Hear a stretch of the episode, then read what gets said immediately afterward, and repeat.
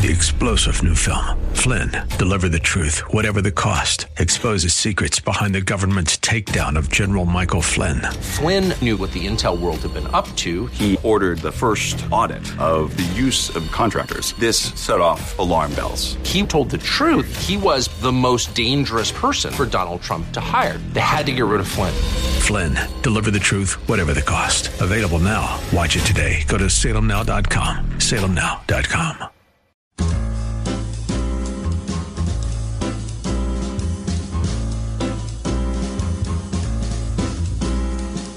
Welcome to another edition of The Ride Home with John and Kathy, live from the Salem Pittsburgh studios. And now, here are your hosts, John Hall and Kathy Emmons. Well, it's not quite the old days of uh, the steel mills and unabated smoke from the stacks or hell with the lid off, but it sure feels close, doesn't it? Welcome to the uh, Wednesday edition of The Ride Home. Kath, uh, how are things in your neck of the woods? Uh, are you coughing? I am not coughing, but it is smoky. I will Mm, say it is that. smoky, yeah. Mhm, It is smoky. Now, I, if I didn't know about the wildfires, I would just think it was A hazy day. right humid and a Mhm. little damp and that sort of thing. Right. But it it I don't know if it got in my lungs, but it definitely got in my head mm-hmm. because It's, it well, it was time for my workout, and I thought, now wait a minute. I can't do There's all this information on the radio about you know this is an air quality alert day and blah blah blah. I thought, am I going to do damage if? I, then finally I thought, you know what? You're a Pittsburgher, right? I'm a Pittsburgher. Crying Yeah, so loud. it's very gonna it. unhealthy air, is what they're telling us. Very unhealthy. Uh, even so much so that the Pittsburgh Pirates uh, released a press release today saying, even though things are bad, we're going to play a game tonight. Mm-hmm. Now, across uh, other parts of the United States, uh, New York City, Chicago, Cleveland, uh, they're making up their mind whether they're going to play games outside today. So things are bad. And of course, uh, you've heard the warnings if you're uh, respiratory weak or whatnot, uh, stay indoors. That's how it is. Now, both you and I, John, uh, don't have air conditioning in our homes, so basically our inside is the same as outside. Pretty much. Yeah, that's right. Yeah. I mean, there's not like, a, do you have like any, oh, it wouldn't make any sense to have like an air fan? filtration system. No. I mean, I have a fan. That's not Right. filtering anything. It's just blowing it around. Unless we've got a face mask on or something like that, you know, a goalie mask, perhaps, you know. Okay. know. Well, s- speaking of, um, coughing, you're the one who's uh, respiratorily, uh, Uh, fragile. Brad, exactly. Fragile. Uh-huh. And so I guess I should be asking you what it's like. Uh, It's fine. I mean, I, I to, be honest, I've had pneumonia apparently for the past few weeks, so I don't know if there's any difference. I mean, the sun could be shining, and I'm still feeling the same way. So Okay. it's all fine. It, it'll, it'll, this too shall pass, as they say. Oh, Hopefully, John, right? I'm sorry for you. Uh, last question though. Are Mhm. you medicated? I am heavily medicated. Did I send you my? uh Did I send Yeah. you my screenshot? Yeah, but I'm wondering if you've chosen to go codeine for today's show or not. You know what? I did. Here, here's okay. So I've got an inhaler. Uh, and I've got the codeine, and I've got some amoxicillin, and I've got something else as well. I got four things that are going on at one time. Now they told me when I use the inhaler, I may get a little irritable, which I think is a good excuse. yeah, You know, sure. hey, you're a little cranky. Yeah, well, it's the inhaler. Um, and they said the codeine may make you sleepy. Now, I- so I got these uh, prescriptions yesterday. I, I did do the inhaler to uh, uh, no effect, I believe. Uh, then later on this evening, as I was, you know, around 10 o'clock, I thought, well, I'll go to bed soon. I'll take some codeine. Uh, last night I was up till after 3 a.m. You're I- kidding. it had the opposite effect. I was like wired and I kind of liked it, you know? Wow. Yeah. So anyway, that's the medication. Okay, so th- you're taking mood altering drugs. That's not what I expected when you said the diagnosis was pneumonia. right, right. Are you irritable? Uh, no, I'm fine. I'm, you know, I'm, I'm a little cranky just because I'm sick of being sick, Sure. right? You know, you know that feeling. Anybody who's been that long for, you know, you, you get a little sort of off the edge. You know, I feel like maybe for how closely we work, the three of Mm. us, Yeah. maybe you should send us a screenshot of the side effects of the medication you're No, on, just you so don't- we, no. Lex, so you and I know what to expect. No, that would if be anybody- that would be nice. I- if, if anybody's sending a screenshot, it'd be my poorest, long-suffering wife, and I don't think she's in she's in the mood for that either. You know, no, that's too bad. that's how it is. That's things are fine around the whole house. It's fine for crying out loud. It's just we are zooming from pneumonia. What's the big deal with pneumonia? the heck. Coming up on today's program, we're going to talk about new grads and how it is that you can thrive or kind of die on the vine in your new job. Like, Mm. what are the things that you, how do you put your best foot forward? Been there, done that in both instances. Yes. Me too. Yep. Yeah. And Lisa Anderson is going to be with us, director of Boundless and Young Adults at Focus. Uh, that'll be in the five o'clock hour. Also, we'll talk about AI. This is a subject that keeps coming up uh, in conversation everywhere. So we're talking about it a lot on the ride home. We're going to talk about how it intersects with neuroscience and faith with someone who should know. Dr. Curt Thompson is a psychiatrist and a terrific writer, and he'll join us at 510. And uh, also this hour, 11 sets of twins just graduated from the same high school. How can that be? How How is that it? possible? How large is the high school? I can't even, please tell me they have like 10,000 students. I, I mean, what could, anyway, there's a lot about that. and All much right. more coming up on today's ride home. Very nice. And as we always do, we get underway with the show. Kath brings us up on the news stories of the day. So, Kath, without further ado, please give us the top four at four. For Wednesday, June 28th. Mm. Isn't that crazy? How can it be the end of I June? don't like it. 2023. Number one. Opinions in the Jewish community differ on seeking the death penalty for the Pittsburgh synagogue shooter. Seven of the nine families who lost a loved one in the synagogue shooting have publicly expressed support for executing Robert Bowers. But other friends of the slain gathered outside the federal courthouse downtown this afternoon to protest the death penalty. Inside the courthouse, Bowers' trial was completing its 15th day. Many of the protesters, John, holding signs reading, Remember the victims, but not with more killing. They were also holding signs that said, Thou shalt not kill, and execution is not the solution. Rabbi Danny Schiff, according to today's Trib, disagrees with that. The community leader, a foundation scholar at the Jewish Federation of Greater Pittsburgh, says he believes Jewish religious texts suggest that Jews need to remain open to considering the death penalty. He said it should be a possibility for those particular moments when society is presented with an example of ultimate evil, and it should be exceedingly rare. Modern day Jews differ on views of the death penalty. Even Schiff admits, though, that categorizing them automatically does overgeneralize people. Though some say more conservative Jews, such as Orthodox or conservative, typically support it, while more liberal ones, such as Reform or Reconstructionist, usually oppose it. It's a good article put together well in today's Trib. Number two, mercenary leader Yevgeny Prigozhin planned to capture Russia's military leadership as part of last week's mutiny. That's why he moved the start date up because the country's domestic intelligence intelligence agency learned about his plot. Now, of course, the plot had a premature launch, and it was among the factors that could explain why it didn't work when Prigozhin called off an armed march on Moscow that initially didn't really face any resistance at all.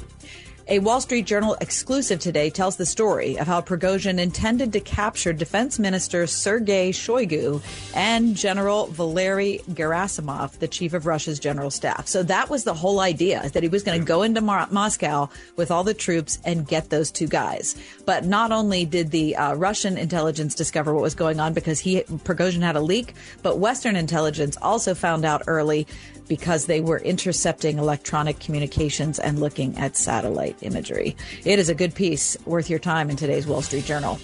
Number three, a Delta plan landed safely at Charlotte Douglas International Airport this morning without its front landing gear.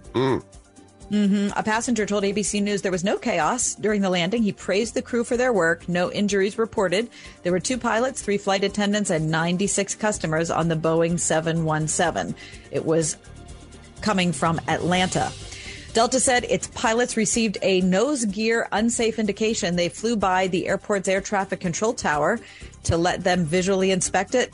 The nose landing gear doors were open. The nose gear was not out. So the pilots declared an emergency. The passengers said they were briefed, and then they went on to say it was a smooth landing, even though they were told to brace for a rough one. Mm-hmm. And number four, a California man, John, going to prison for running a cow dung to green energy scheme that authorities say was a load of manure. That's your top four at four. That's right. It's always a good, a good get rich quick scheme. The old cow dung. I mean, yeah. So Ray Brewer was sentenced to six years and nine months. Uh, he built investors out of almost nine million dollars. Can you believe that? I mean, Tw- 2014 to 19, he told investors he would turn cow manure into methane mm-hmm. while they would receive 66% of net, net profits and tax incentives when people do this, I mean, you read about this, it feels as though you read about this at least every week, if not every day, whether it's Elizabeth Holmes or someone else, these pie in the sky things. Right. What people think they're going to disappear. They're going to go to Belize and, you know, never be seen again. Right. You know, sooner or later, the authorities are going to catch up with you. I, I, don't, I don't understand the, the nature of the greed in stories like this. I'm telling you, it's something else. And imagine how much work it would have to be. Yeah. Because he was keeping investors up to date on this non-existent construction. He had to put together fake schedules, fake invoices. He had to do fake power generation reports, Good pictures. Grief. He did the whole thing. Like it would be so much easier to just do something yeah. rather than pretend to do something. Fraud. Uh, imagine these sleepless nights the guy had as well. I know. Right? The stress level must be off the chain. Surely must be. All right. Well, that's a, a news update. Uh, let's uh, shut down here and move forward. We're going to talk about Titus 2 11 14. You want to pull out your Bibles in the interim. Pastor Josh Brown will join us from Bellefield Presbyterian Church. Titus 2 11 14. What the grace of God prompts us to do. That's next on the ride home. We're Pittsburgh's Christian Talk on Word FM. 101.5 WORD. Dr. Charles Stanley. If you want your life to count before God, listen, His power is available to every single believer if we'll pay the price. And the price, in essence, is sitting before God. Hear the series Pursuing God's Heart this week on In Touch, the teaching ministry of Dr. Charles Stanley. Tomorrow morning at 8:30 on 101.5 WORD.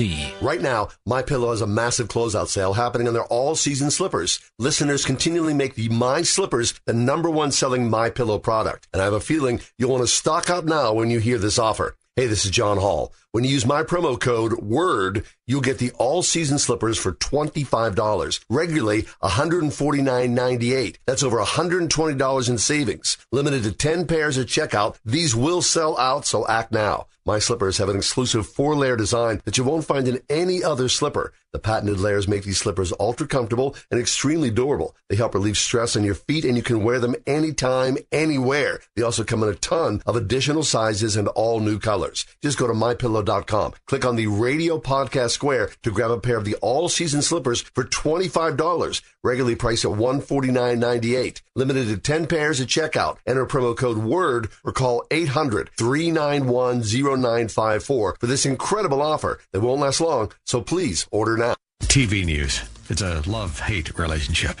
Well, let's be honest. More hate. We agree. That's why we're different.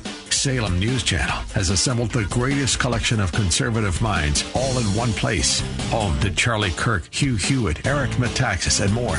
There's finally a place on TV for lovers of freedom like you. Watch anytime on any screen, free 24 7. Find what you're looking for at snc.tv. That's snc.tv.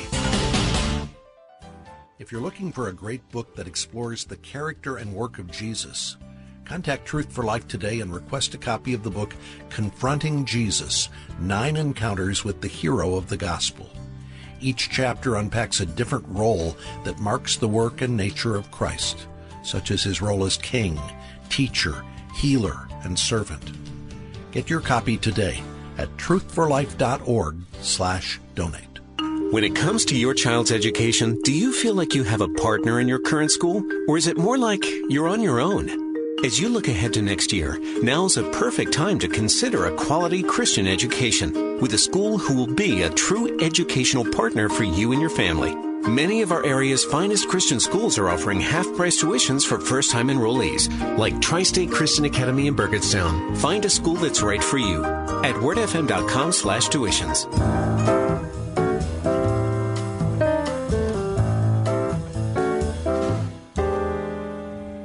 For the grace of God has appeared that offers salvation to all people it teaches us to say no to ungodliness and worldly passions and to live self controlled, upright, and godly lives in this present age while we wait for the blessed hope, the appearing of the glory of our great God and Savior, Jesus Christ, who gave himself for us to redeem us from all wickedness and to purify for himself a people that are his very own, eager to do what is good. Happy to welcome Josh Brown back to the program. Josh is the pastor of Bellefield Presbyterian Church in the Oakland part of Pittsburgh. Josh, welcome back. Hey, thanks for having me once again. I appreciate it. Our pleasure, Josh. For the grace of God has appeared that offers salvation to all people. So, what does, if we know the grace of God is upon us, the, the, the call there, we must do something because of that grace? Yeah, thank thank you for reading that passage, Kathy. Uh, I think that sets up um, a couple good things for us to talk about. It. It's first of all, it, this is just a really, really incredible passage. This is one of those ones in Scripture you find it, and it, it's like those meal replacement bars. It's got like 300% of everything that you yeah. need in it. There, there is so much stuff that is going on in there. And it's a verse, it's a passage that uh, I recently had an opportunity to be down with some of the folks in our congregation, uh, with one of our ministry partners down in Guatemala, and our team down there was reflecting on this throughout the week, and we were just talking about it a lot. And you realize there, there's a lot going on there. So, just by way of preface, I'll say that. Um, but it, it's powerful at, at the beginning and just saying, yes, the grace of God has appeared, bringing salvation for all people. And we know that what he's talking about there, this is, this is Paul, by the way, writing to Titus, one of the young leaders in the church, mentoring, teaching, equipping him. He's just reminding him about the good news of the gospel, what it is that God has done for us in Jesus Christ to rescue us from our sins, to redeem us, and to make us a new people for his purposes. So, good news, Josh, for the Jew and Gentile alike.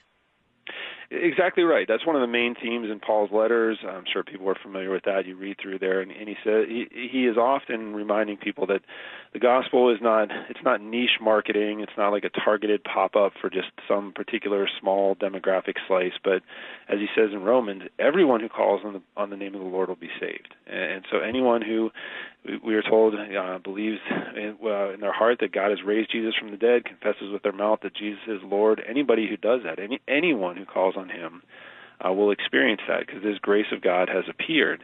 And what what Paul does so powerfully in that little, in those few little verses, it just he weaves together how many different things are connected to that, how many different things that produces, how many different things uh, just flow out of that new identity that we have in Christ. And, and it's good to see that because oftentimes I think we tend to get a little tunnel visioned and focus on mm-hmm. just one or maybe two things that we think are the only result of this.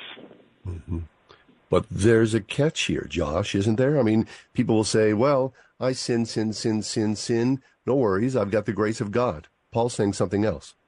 Yeah, exactly. One of one of the things that he mentions here. So I think I'll say I think there are three, um, kind of broadly, three things that he highlights here. One of them is that there is then uh, this corresponding call to renounce ungodliness and wickedness. He says we, we need to turn away from those things, that uh, to live self-controlled, upright, and godly lives in this present age. So, so there is a need to turn away from our sin, from our idolatry, from the things that used to characterize us prior to coming to be who we are in Christ. So that that is a part of it. It's a turning away from those things, certainly. He right then moves on to say another thing we do is that we are waiting for the return of Jesus Christ, that we are waiting mm-hmm. for uh, the appearing of our great God and Savior, Jesus Christ, this one who gave himself for us. So we look uh, expectantly, with hope, to this time when Jesus will come again. And then right after that, he goes on to say, and we also then ought to be eager to do good works. I think that was the version you read, Kathy. I think mm-hmm. there's some that yeah. say that we are to be zealous for good works, um, that we ought to be actively doing the things that God has called us to do. So uh, those are those are really significant things. Each one of them. We need to renounce uh, these ungodly ways in which we used to live. We need to wait patiently, but also expectantly for Jesus, and we need to be eager to do the things that He's put before us. And I think it's really significant to see that they're all held up there together, not not one at the expense of others, uh, or or one that is you know in any way indicated is more important than the others. They're all there, but I think we can all uh, think of Christians who maybe do one of those things really well. uh, mm-hmm. you know, we we can all we all know some people who who you know exactly what they are against, all the things they want to renounce and turn away from, and uh, all the all the things that they are uh, rejecting in this world. And okay, that's a part of it. We also maybe know some of the people who just want to withdraw and just you know cover their ears and their eyes and, and not get engaged in any way. To say I'm I'm just sitting here waiting for Jesus to come, and other people who are really active and out there and doing good things. And and none of those are meant to be pitted against one another, but those are Mm. all things that we do. Well, that's a good. That's a really good point. Josh Brown is with us from Bellefield Presbyterian Church. Uh, I was thinking as I was reading it, Josh, at the start of the segment, that um, that I think the the Christian Church, and of course I'm part of that. The three of us are all part of it. Um, I, think one of our issues is that we tend to um, moralize to people outside the church, um, and uh, I don't, and so I guess I'm asking you how to think about that because this is clearly talking to people. I mean, it says the grace of God has offered salvation to all people, but how do we draw the line between, you know, let's police us, uh, and in other places where Paul says, what's it to you what someone outside the church is doing? Yeah, that, that's a good point, Kathy. And, and it's I, I think you can see some of of Paul maybe even hinting at some of that where he talks about us us, you know, Christians, that is, those who do call upon the name of Jesus in faith, being a people for God's own possession. So another thing that does is it pushes against the just very hyper individualized perspective we often Mhm. have of things. Um, you are called to a new position in Christ uh, yourself. Yes, that's true. But here we're told that God has claimed a people for Himself, and this people then ought to be characterized by these things. Um, so yes, there there are things that we ought to be uh, saying and sharing and teaching to the world outside of us, but there's also far more instructions that are given throughout these letters of, okay, as God's people, as this people that He has claimed for Himself, here's what you need to look like, and here's what that should look like. So it certainly has to start there. Uh, there are things, again, that we ought to be saying and sharing and teaching to the world outside of the church, but it's got to start with making sure that we are embodying the kind of peopleness, if you will, that is described in a passage like this. Josh, grace is one of those things that much has been written about, talked about, prayed about. But it's so still, I believe, even if you, you're a, Christian who's been in the church for years, following Jesus for years, or you're a brand new Christian, it's one of those things of mystery and beauty that it's like the sand between your fingers. It's really hard to get a hold of. At least I'll speak for myself. It, is, and that's some of the beauty and the depth of it. Um, at the same time, there are some, I think, fairly easy ways that we can start to to get our heads around some of that. One of the easiest ways that I've just heard it described over the years, and I've heard it so many places, I don't I don't know who to properly attribute here, but um, one of the ways I've heard people talk about it is that you know mercy is not receiving what you deserve, but grace is receiving what you didn't deserve. So, for example, God's mercy is in saying that He He is not uh, because of what because of what Christ has done for us, we do not receive the consequence for our sin. So mercy is not receiving this consequence that we do deserve. Grace then is receiving what we didn't deserve or didn't earn. That is just this abundant love and life that we have in Jesus, the freeness of this gift of, of all these things. So it's it's receiving it's what God gives to us, it's what God provides for us, it's what God it's what God has done for us that in no way is anything that we had to uh, get pre-approved for or meet some kind of checklist on the front end. It, it's a lavish gift from God, and it's what He's done for us in Jesus Christ. Hmm. Josh, talk to us about Bellefield Church, where it is, and what you guys do there. We are in the Oakland section of Pittsburgh, so right in the middle of the university and medical communities that are there. Uh, we're actually uh, kind of in the middle of the University of Pittsburgh's campus, but uh, we draw people from all around the area, um, people who, who come and want to help us care for these communities that are around us to try to minister to the university and medical communities that are there. So we have people from all ages and all stations in life, families and individuals and uh, it- it's a very it's an interesting place to be and to try to reach out to this world that is around us with this good news that grace has appeared and for everyone who calls upon the name of the Lord Jesus there is this promise of uh, new life and hope in him I'm into that. Josh, friend, it's always a pleasure. Thank you so much for stopping by and for informing us more about uh, grace through Titus 2 11 14. my pleasure thanks for having me once again Thank you, Josh. We'll take a quick break. Uh, Josh Brown, what the grace of God prompts us to do. But next, we're going to talk about two stories the ubiquitousness of uh, drones and how they are changing society, and a, a, an amazing story about twins, multiple twins. That's next.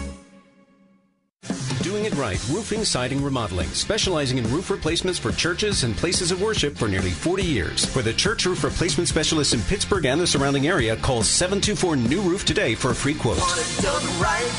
Doing it The recent bank failures are serving as a warning about how fragile our banking system really is. As millions of Americans panic, do you know what central banks are doing? Well, they're actually buying up gold at record levels. They're relying on it as a safe haven during these difficult times. That's how confident they are in the dollar. Hi, I'm Lance Wallnau, Christian author and evangelical leader to millions of people just like you. We're all Americans who want to protect our family's savings no matter what. I tell people the best option is to diversify their 401k or IRA into physical gold or silver with the help of Birch Gold Group. To see how it works, just text the word faith to the number 989898 to get a free information kit on gold IRAs. Look, there's no strings attached. It's not going to hurt you to take action now. So take the first step today and educate yourself. Get your free info kit when you text faith to 989898 right now. And I pray you and your family are greatly blessed. People always ask me, why should I call Mr. Rooter Plumbing? Here's why. Our owner, Bob Bill, learned plumbing from his father, who started plumbing in 1964. His father taught him to do it right the first time, and that's what Bob passed on to all of our plumbing technicians today. If you need a plumber, call Mr. Rooter. Always available for big and small jobs. Plus, mention you heard this ad on Word FM and receive 10% off your next service with us. Call 412 Rooter 2 today. I think we can all agree that every moment at Eden shaped us and impacted who we are right now. The faith modeled by teachers at Eden Christian Academy has a profound impact on students' lives. We carry with us more than the academics, but a strong, Christ centered foundation. I would just like to thank my teachers, my mentors, my family members, and my friends who have done the best they could to help me in this next phase of my life. Eden Christian Academy, enrolling pre K through 12th grade at EdenChristianAcademy.org. Roofing, siding, or remodeling? 724 New Roof. 101.5 WORD FM Pittsburgh. On your smart speaker by saying, play the word Pittsburgh. And on your phone via the Word FM mobile app, iHeart, TuneIn, and Audacy. Orangutans. They're beautiful, playful, and majestic, and disappearing. Every day, as many as 20 orangutans vanish. They starve to death when their homes are destroyed or are killed when they stray into villages in search of food. International Animal Rescue is fighting for the survival of the critically endangered orangutan. But we can't do it without you. Please visit internationalanimalrescue.org and help us save orangutans before it's too late. That's internationalanimalrescue.org.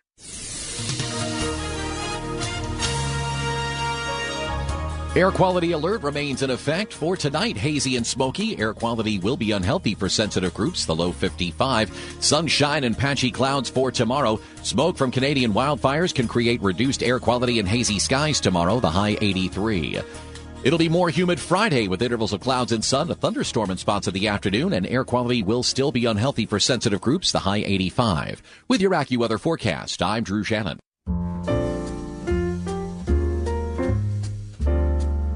Drones have become so commonplace in American society. Well, actually, around the world, of course. They're used in industry and in warfare and in pleasurable peacetime activities. There's a story about a teenager, an 18 year old kid uh, whose name is Josh Logan, who uh, lives about 20 miles from Denver. And 18 uh, year old kid had just received a drone. Apparently, it was a, a sophisticated enough drone that he was able to fly it from his driveway from the surrounding areas about two and a half to five miles away.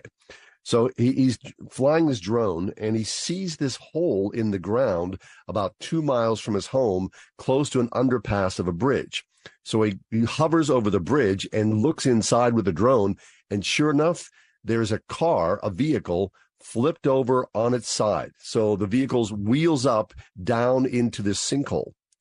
So uh, while he's in the driveway, he's with a friend. They get into the friend's car. They rush out these two miles to where this sinkhole and the car is, and they discover that the sinkhole is filling up with water, and there is two people inside. They yell down. There's a horn that's been going off now for about 15 minutes, the driver says. So it happened recently, and the vehicle's quickly filling up. At that point, the driver said, I've got about six inches before this water covers my mouth. So these two guys call the police. Uh, they go down into the sinkhole, and the police show up.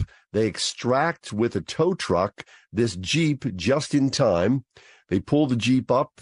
The two people walk away. Apparently, the driver was injured enough that he was admitted to the hospital. The uh, passenger was in fairly good shape, but without the quick action of that drone and that 18 year old, there's no doubt those people would have drowned in that sinkhole. That's Amazing. incredible. Really what is. an incredible story. Yep. I mean, do you know anybody who's a drone? Have you seen them? I see them all over the place, but they're not operated by anybody I know.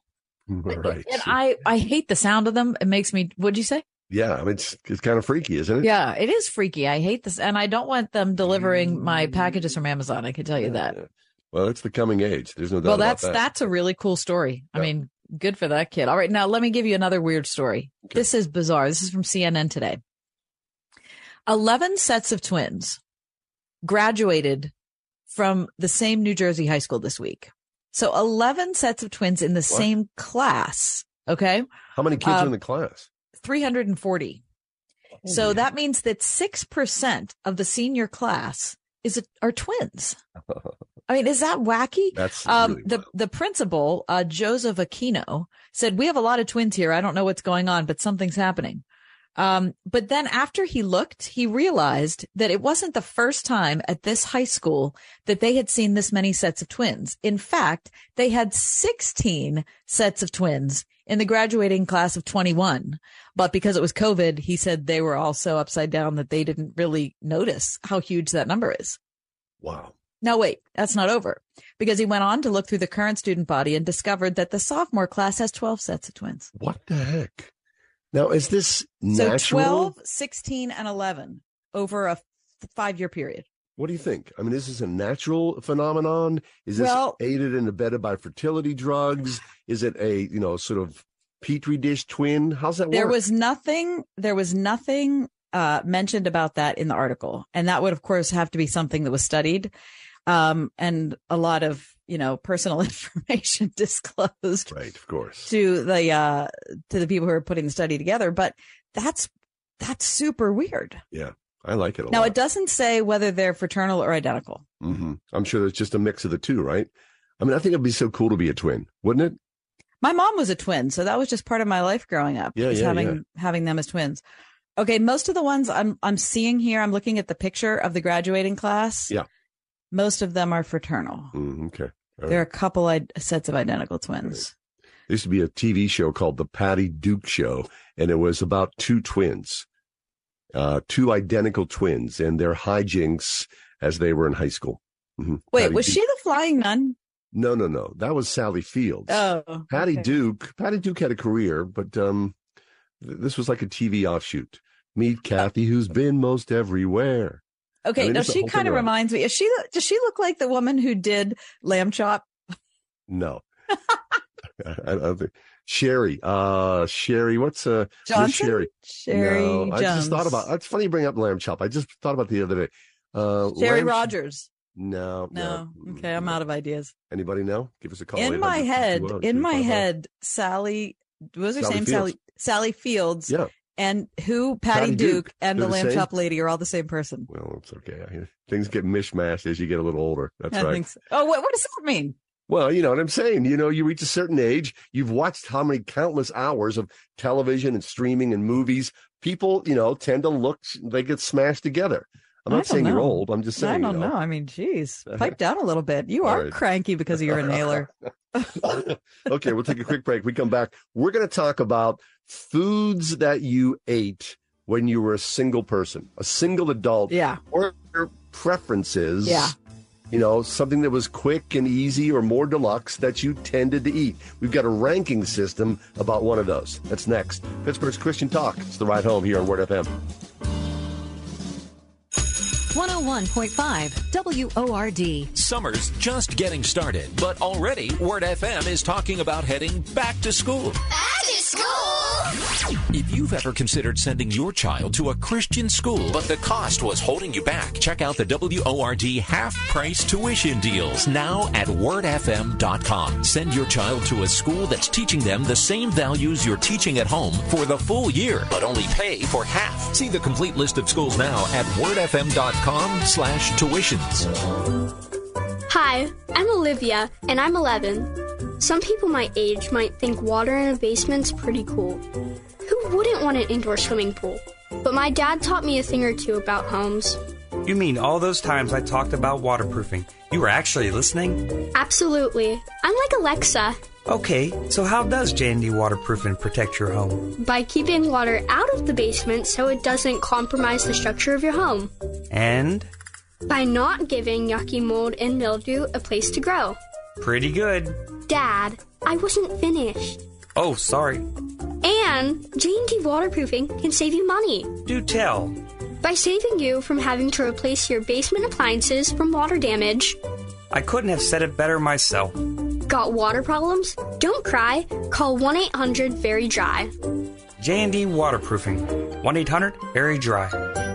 You may have heard some talk about the ERC, that's the Employee Retention Credit. It's a federal program that provides small business owners like you up to $26,000 per W 2 employee in payroll tax refunds to your business. What's not to like about that? Just one call to Careful Accounting Associates at 800 315 8175 is all it takes to find out if you qualify for quick funding with one of our accredited funding partners in as little as 72 hours. Our process has been thoroughly vetted by a team of experienced tax attorneys and CPAs, and our refund specialists will work tirelessly to get you every penny your business deserves. Plus, with our exclusive audit assistance guarantee, your business is protected.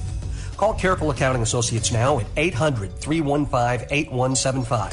See if you qualify for an ERC advance payment and get the cash your business needs to succeed.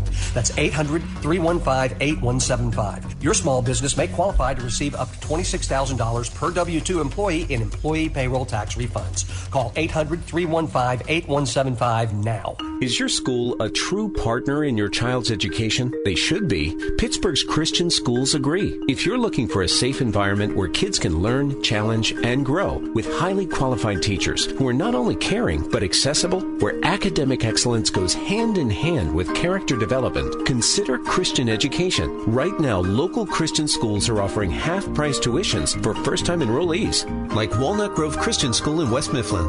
Visit wordfm.com slash tuitions. A couple of weeks ago, I was in the checkout line at the uh, grocery store. There was a, a guy in front of me, uh, probably uh, late 20s, maybe early 30s. And from a quick perusal of his his uh, product on the checkout aisle, clearly he was a single guy. Hmm. And you know, you speak from experience when you see that. There's a line uh, in the sand whenever you're a single person and how you shop for yourself, as opposed to when you're married, whether it's just a couple alone or then later on the addition of kids. I mean, you know, the, the pile seems to grow.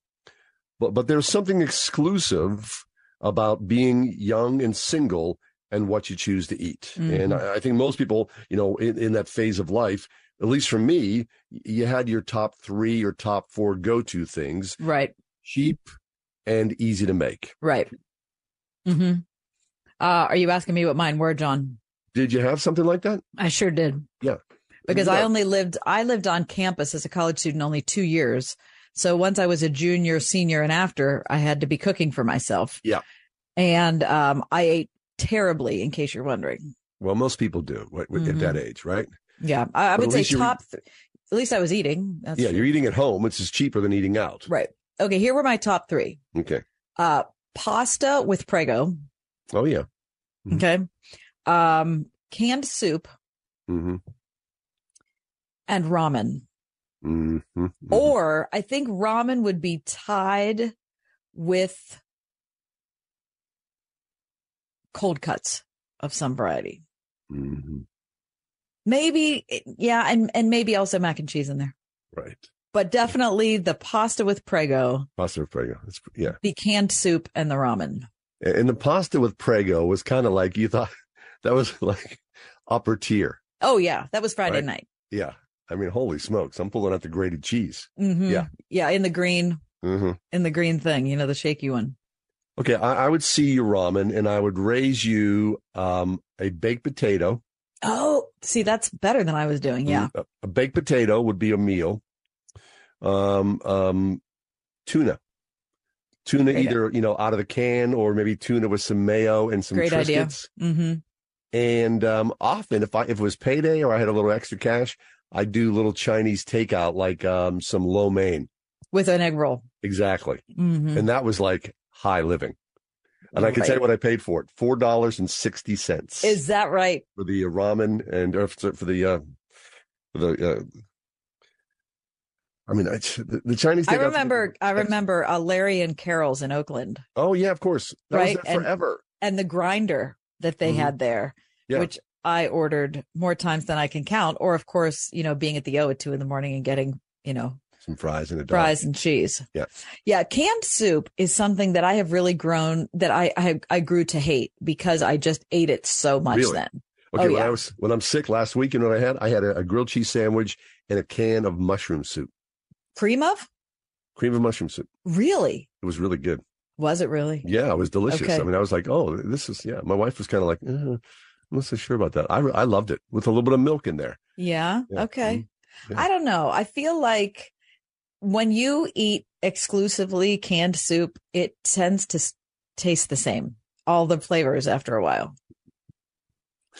Am I making that up? No, I don't think so. No. you know. Okay, Lexi's single. Lexi, what are you eating?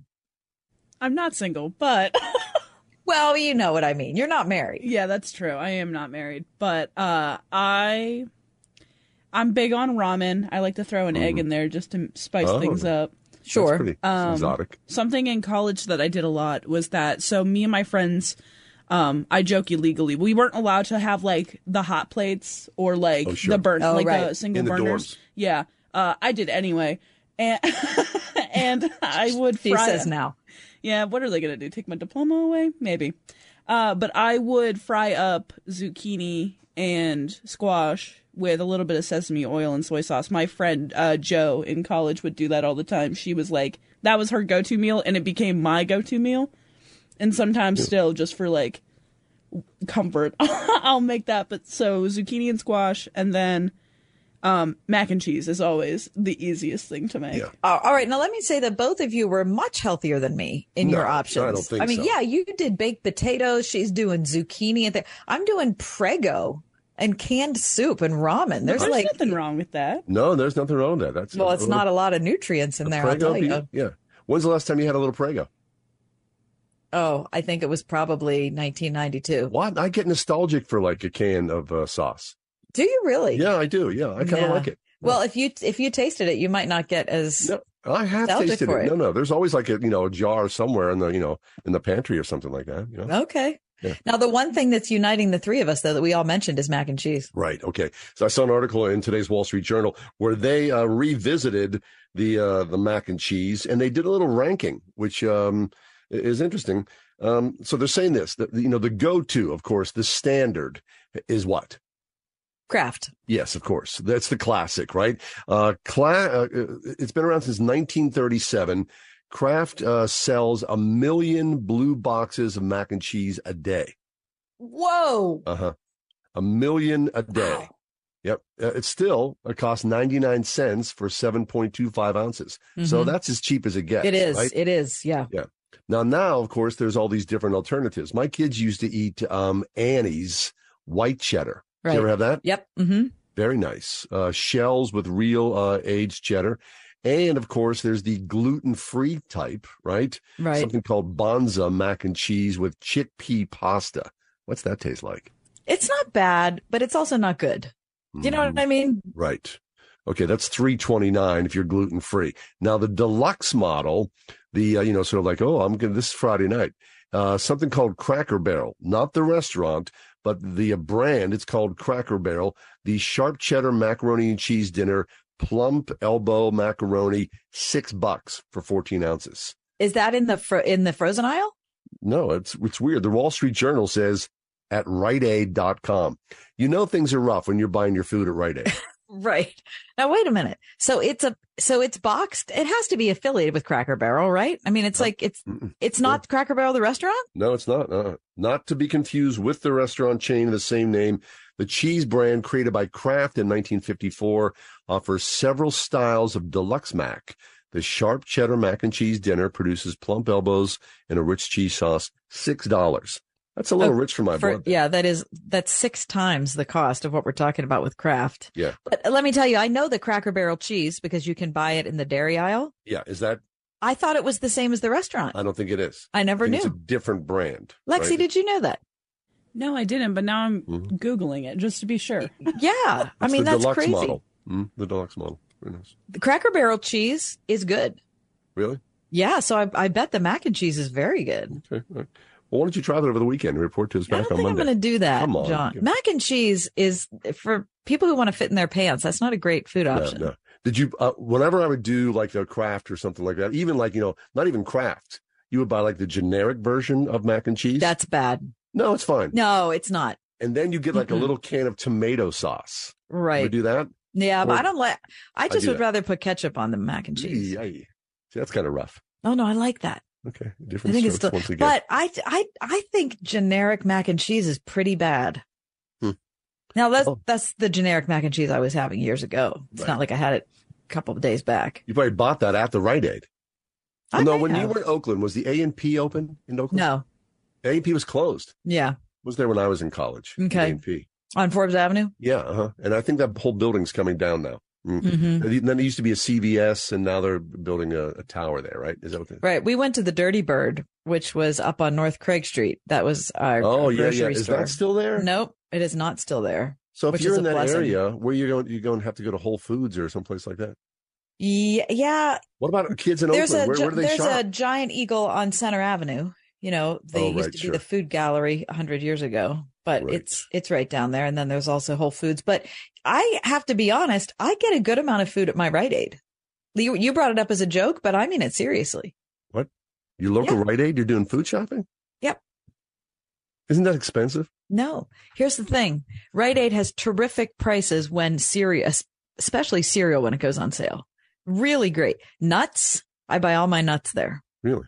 Yeah, isn't that crazy? Yeah, I'm going to stop by and get my amoxicillin and some puffed wheat. Yeah, and maybe maybe I'll stop and see if they have the Cracker Barrel mac and cheese. okay.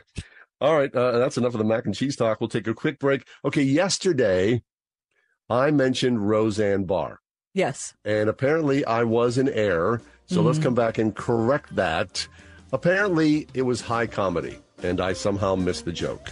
We'll talk about that next here on the ride home. Pittsburgh's Christian Talkers, Word FM.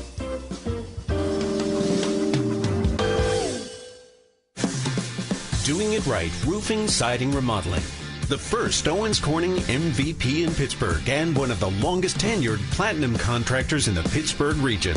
Call 724 New Roof. Want it done right, call doing it right. Paid for by OpenShar Concepts. Attention firefighters, members of the military, and airport workers. For decades, first responders and firefighters at military bases and airports used a chemical-based foam to fight fires. Studies have shown that chemicals used to make aqueous film-forming foam, or AFFF, are highly toxic to humans and have been associated with several types of cancer. If you or someone you know was exposed to AFFF and were diagnosed with any of these cancers, including kidney, bladder, prostate, pancreatic, lymphoma, leukemia, testicular, and neuroendocrine, then you should call us immediately because you may be entitled to significant cash compensation. Call us at 800-515-8809. Our experienced attorneys will fight to get you the compensation you deserve, and you pay nothing unless we get a recovery in your favor. Time is limited to file the claim, so call us now. 800-515-8809. Operators are standing by 24-7, so don't wait. 800-515-8809. That's 800-515-8809. Again, 800-515-8809.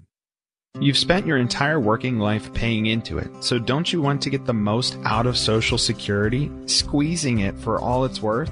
Hi, this is Ethan Lane with Accurate Solutions Group. Our team can help show you ways to do that with our free Social Security report. It's a great first step to learn how your benefits can play a role in your overall retirement income plan, especially because the Social Security Administration can't give you advice. It's different for everyone, and there are a lot of factors that go into knowing exactly how to maximize your benefits, but based on the decision you make, you could end up with tens of thousands of extra dollars in retirement simply by being informed. Get this free Social Security report from Accurate Solutions Group by texting the word security to 412 515 3555. That's security to 412 515 3555. Investment advisory services offered through ASG Investment Management LLC. Firm offers insurance services and is not affiliated with the U.S. government.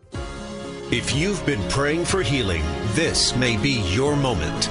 Billy Burke of Billy Burke World Outreach returns to Pittsburgh July 9th and 10th. Get ready for a transformative spiritual experience like none other and witness an evening of healing and divine encounters with renowned evangelist Billy Burke at the Doubletree by Hilton in Cranberry, 7 p.m. Sunday, July 9th, 10 a.m. and 7 p.m. Monday, July 10th. Come expecting a miracle. Details at billyburke.org. Roofing, siding, or remodeling? Want it done right, call doing it right. 724 New Roof.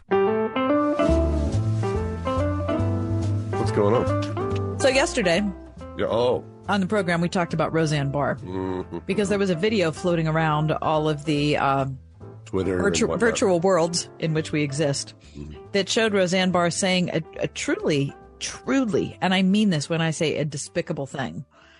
And uh, she was saying that the Holocaust didn't happen and that uh, six million Jews deserve to die because they ruin everything anyway. And of course, when I saw it, when you saw it, it was just like, I, I cannot believe that that came out of her mouth. Right. And so she's on this podcast and the and the host is nodding and laughing along. Now you saw the clip. The clip was maybe 30 seconds long. Right. But of course, as always, right, as Paul Harvey used to say, there's the rest of the story. And so Kath, the rest of the story is a longer meditation on what it is to be Jewish in this day and age. And of course, the internet. Go into Right. uh, little detail here. Well, I mean, I went back and watched the whole clip last night, and I've never seen this committee comedian that she was on with, so I don't know who he is. But um, they were talking about how it is that uh, things are that people blame other groups for certain items. So this particular group is to blame for X, and this particular group is to blame for Sure, Y sure, sure. And um and so as she was she was being ironic Facetious.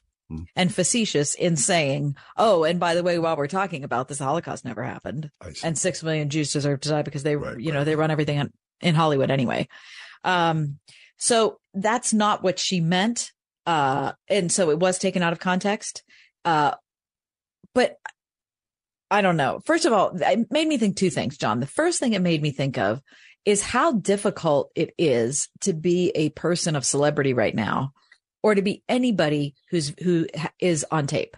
Well, I mean, you're willingly going onto a podcast. I mean, it's not like as though you know you're sitting alone in your living room. No, but I'm go in but- there and express those views. Right. But it's so, but what she did was express a view and then it was publicized as something completely opposite of what she was saying. And that can happen to any of us who are on tape. Yeah. That's what's frustrating is you clip something without hearing the entirety of it and you can give the completely opposite perspective than was intended by the speaker. Right. Well, you do know, of course, that you know Roseanne is easy to dislike. Oh, I mean, she that's has a well. That's the oth- she has a that's the- checkered past. Well, that's the other thing is you you put it into context and people are e- people easily would buy that Right. because of how outrageous she's been in the past. Right. And of course, you know, she was famously fired, what, a couple of years ago for a, it was her comeback of the Roseanne show. Uh, The original Roseanne show. Do you remember that? Did you I it? hated that show. I liked that show. Did you really? Yeah, Okay. I liked it because it was kind of like first wave of where we find ourselves today. You know, it was kind of out of sync with the culture. There was something that was raw and unusual about it. Okay. And, and of course, she is, is she not? Yeah, here's why I didn't like it. It's probably it could be a gender thing. I really didn't, and this is going to sound so prissy, but I, I got to be honest about who I am. Looking at her, she is just and has always been her her the way she presents herself is just so base. Well, she grabbed her crotch singing the national exactly. anthem. It really turns me off. Like I can't stand it. like I, that a woman would act like that. I have zero interest in that. Yeah, I get it. So I, I hated the show. I've never liked any of her comedy. It's a, she is just she's not my thing. Uh, to me, the show is appealing because I think it, it showed a slice of what I would call, you know, comic realism in some way. yeah. Well, it- People it- alone in their living rooms or their kitchens with their families, sometimes I'm sure act that way. And so it, it resonated with a lot of people kind of go, that's us. That's our family. And I think a lot of people still see her that way. Yeah. As like a, I don't want to say a spokesperson, but maybe an example, you know, thinking that she's really like that, like her character was on the show. I think she is. Don't you think she is? Well, I, I mean, I don't know. I don't follow her very closely. And when I saw the, the first, uh, you know, the edited version of what she said, I was like, oh, she's appalling. And then I went back and watched the whole thing and I thought, well, okay, Right. she was misrepresented, but she's still so unappealing to me. And ju- like, uh, Well, you know, when you sent me the full clip, I was like, oh, right. I got caught up into it. It's kind of like, you know, I clicked the wrong link and was, you know, Right. up in a spam thing. Right. like, We've all well, done it. known better. We've all, all done it. And look at the full context of the quote, and then you can comment on it. But instead, I That's how just we know- live and learn, right? Yeah, that's how we live and learn. Okay, that's the four o'clock hour. We'll take a quick break for a little news and weather update. When we come back, uh, we're going to talk about the Pittsburgh Synagogue trial. Dr. Curt Thompson's with us. Neuroscience, faith, and AI. That's the five o'clock hour here for Pittsburgh's Christian Talk.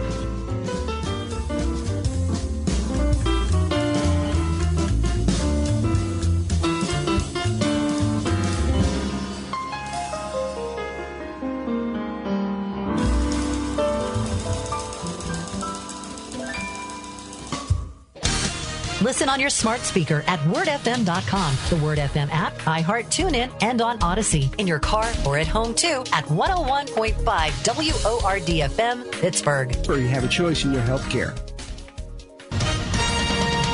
With SRN News, I'm John Scott.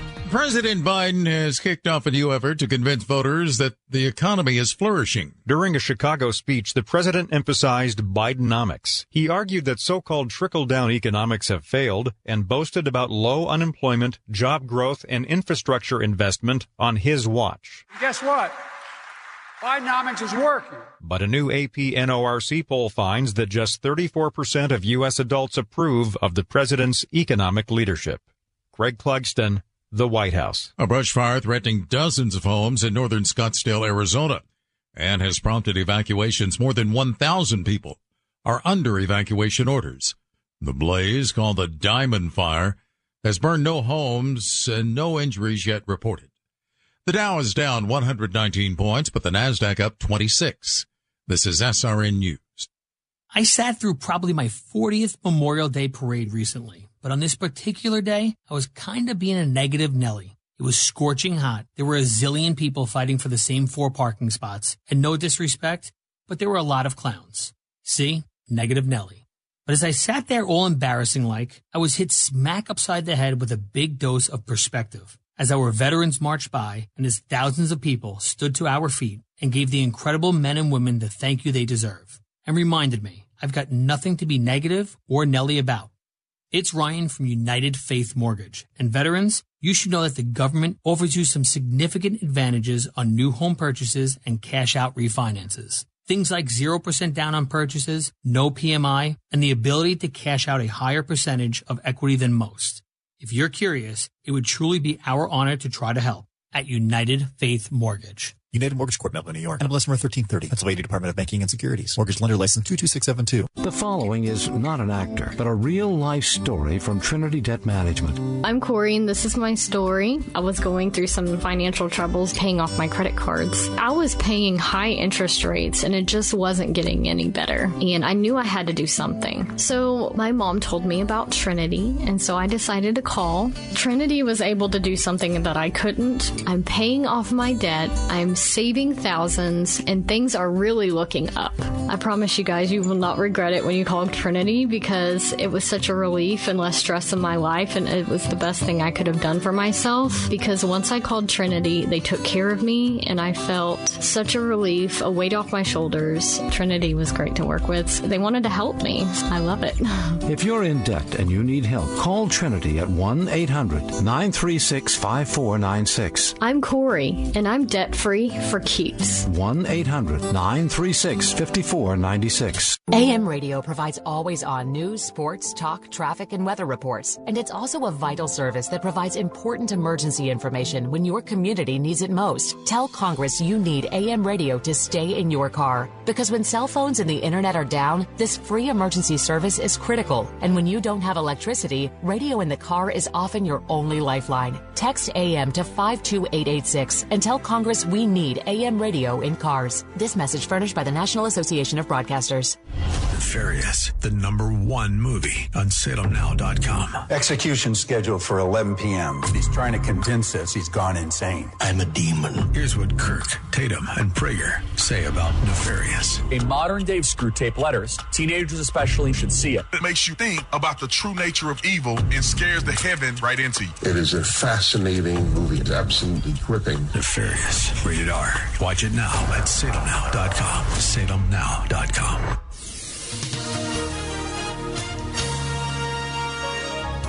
Air quality alert remains in effect for tonight. Hazy and smoky. Air quality will be unhealthy for sensitive groups. The low 55. Sunshine and patchy clouds for tomorrow. Smoke from Canadian wildfires can create reduced air quality and hazy skies tomorrow. The high 83. It'll be more humid Friday with intervals of clouds and sun, a thunderstorm in spots of the afternoon, and air quality will still be unhealthy for sensitive groups, the high 85. With your AccuWeather forecast, I'm Drew Shannon.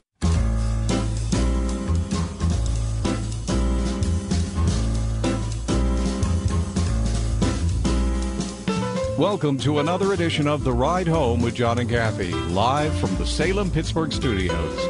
And now, here are your hosts, John Hall and Kathy Emmons.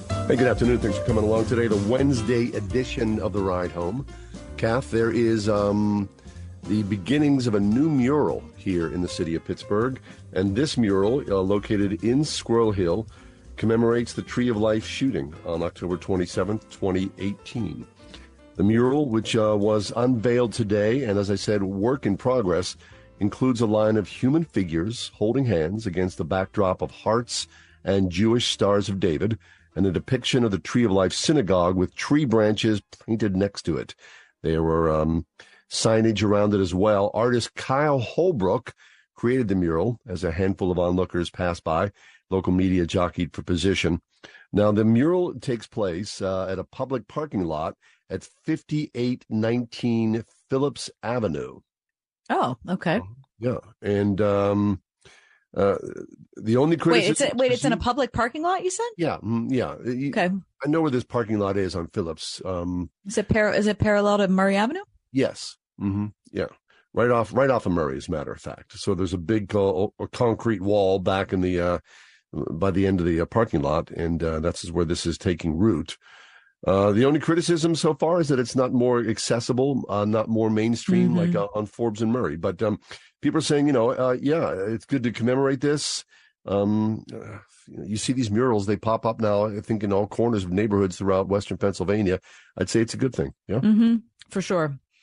Robert Bowers' trial in its 15th day. John, all of us in Pittsburgh, I think, are watching it closely. Yeah. Um, there was a really interesting piece in the Trib today talking about the opinions um, on the death penalty uh, Yeah, yeah. that were uh, that were gotten from different members of different Jewish synagogues. Mm-hmm. And I don't know, it opened my my eyes. I mean, I guess I knew this, but it was interesting to read the particulars of, you know, seven of the nine families who lost a loved one have already said that they're in favor of capital punishment for Robert Bowers. Hmm. But then there were uh, there was another group of people that were outside of the uh, courthouse just today downtown protesting the death penalty, and they were holding signs that said things like "execution is not the solution," "Thou shalt not kill." Um, so it's similar to Christianity, where you just have a you know big cross section of how people look at social issues and how people look at theological issues. Right. Um, but I, everybody, regardless of whether they're in favor of the death penalty or not, certainly sees the, you know, the abject horror of what happened and the bankrupt morality that, you know, led him to this, uh, terrible choice. Right. But I mean, who was that? Who was but, with but, this, what, but what to, what to do with it is a, is a different story. Right. Uh, and of course, the government is, um, they are intent on uh, pushing forward to this uh, death penalty. Uh, was it uh, Monday of this week that uh, Yes, Bruce Professor Antkowiak. Mhm. from uh, from St. Vincent College? Well, what I took from that conversation was that he, uh, he essentially is saying the federal government says there has to be a line somewhere. You have to draw a line. I mean, th- this hate-filled murderous spree. Um, is this the best we have for society? Do we let someone continue to live the monster among us when someone's taken so many lives in such a heinous way? Yeah. So that's the line, of course, the government is drawing. Um, Yeah, and we also can't talk about the issue without recogn. I mean, it the the persecution of Jews is not new. No. And uh, the the history of it is so sordid and, And so of and so international, and the rise of it so disturbing Yeah, that I think that has to figure into it too. Yeah, I mean, look, uh, was it over this past weekend in Georgia? There were people standing outside of a synagogue not far from Atlanta, holding Nazi signs uh, with swastikas, flags. Yeah. So there's a there's a definite rise of anti-Semitism in this country. It's shocking. It really is. Uh, you know, people saying outrageous things. So uh, I, I want to hold a pro-life perspective, but with a caveat to say no one in my family has ever been affected, Yes. and I praise God for this by deep and hard brutal violence. Right. So when you see someone who you know who you know and love who's been murdered in such a this way, uh, I, I think for a lot of people their first reaction would be, "I want retribution. I Mhm. want something to even the pain out for me and to Right. ensure that this person doesn't live and breathe another day." Well, you know, in prison, who knows what this guy will be? He may be a hero, right? Um, he may take on the role of um, the supremacist, and people would you know march around him to say, "Yeah, you, you did what I was hoping to do." But uh, we'll see how this plays out. I don't know. I, I you know, I, I said you know twice because I'm so my feelings about this are convoluted. It's very complex. I There's no easy appreciate. I, I appreciate though that we live in a country uh, that has a federal government intent on prosecuting this to the fullest extent of the law. Yeah. Uh, you know, we're not too far away from World War II time wise. And uh, the fact that there is a country that's going to hold somebody accountable for crimes against the Jewish people is something that I want to just take a moment and be grateful for. Yeah, but you know what? We we are far away from World War II because you know, like so. I was born, you know, in the in the late fifties. So by the time I graduated from high school, the end of World War II was only thirty years old. That wasn't that far away. So that was in that was drilled into us what the World War II, what World War II was all about, and of course what the Holocaust was all about. Now we're seventy plus years away from that.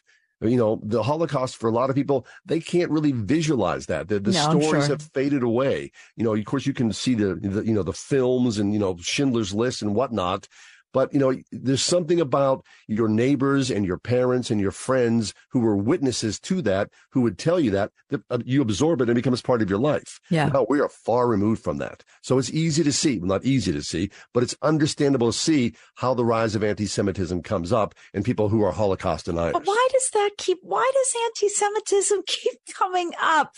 It's just, it's something I've never understood. There has to be a spiritual component to that because it doesn't make any sense. You remember? I remember in college the first time someone said to me about someone talked about anti-Semitism, and I was like, so I grew up in you know in a suburban high school. There was one Jewish student in the whole school who, shockingly enough, was the senior class president, a fabulous guy, uh, Bill Schmidt, who's a Hollywood screenwriter, just a wonderful, wonderful guy.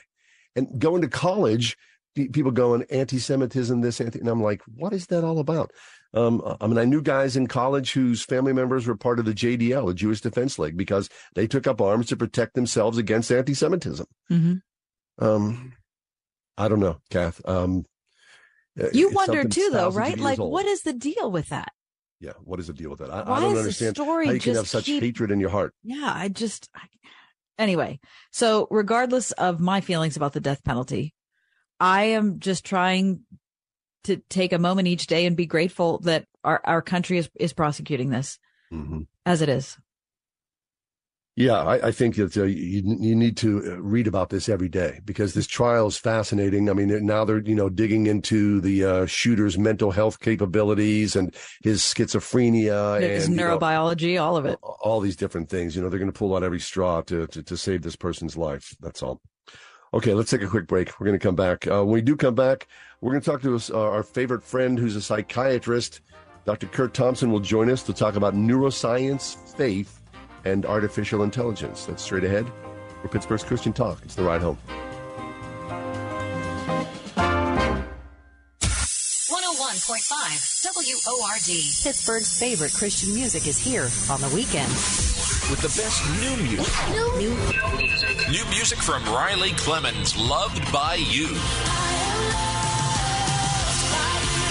To not worship you from MercyMe. So who am I, who am I to not worship you. and My Life by Colton Dixon. You will be my, my, my, my The best new music and Pittsburgh's favorites. 101.5 WORD on the weekend. Inflation is crippling American families, and the current administration sure isn't doing you any favors. It's times like these you need to find ways to spend less wherever you can. One easy way is switching your wireless service to Pure Talk. That's right, veteran owned Pure Talk is wireless for Americans by Americans. Instead of wasting their money on thousands of retail stores you'll never go into, famous actors you don't care about, or expensive perks you'll never use, they just want to save you money. In fact, Pure Talk saves the average family almost $1,000 a year, and the coverage is great. The most dependable 5G network in the U.S. You can get unlimited talk, text, and plenty of high speed data for just $30 a month. If you're ready to cut your wireless bill in half, dial pound 250 and say keyword spend less, and you'll save an additional 50% off your first month. Again, dial pound 250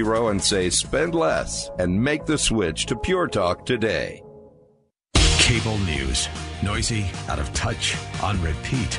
Tired of all the lookalikes? So are we. Salem News Channel is here to change the game. Streaming 24 7, free on your TV with the greatest collection of conservative voices. Home to Dinesh D'Souza, Andrew Wilkow, Brandon Tatum, and more. Like you, we say what's wrong and what's right, unfiltered and unapologetic. Salem News Channel. We're the answer to the mainstream media. Learn more at snc.tv. This is Pastor Tom Hall of First Presbyterian Church of Pittsburgh, 326th Avenue, downtown. This year, we're celebrating 250 years of God's faithfulness, making us the oldest anything in Pittsburgh, older than any newspaper, school, or business. God was working here before the nation was founded. Join us for worship in the majesty of our grand sanctuary, Sunday mornings at 1045. God's not done with this great old church. God's not done with you either. One in 10 people you'll pass today are food insecure. One in 10. Many of them children. Greater Pittsburgh Community Food Bank partners with schools across Western PA, providing meals and healthy snacks for thousands of kids. They have the framework. The only thing missing is you. Just $1 provides three nutritious meals for someone in need. $1. Let's end the hunger. Visit pittsburghfoodbank.org today to donate or become a volunteer. pittsburghfoodbank.org.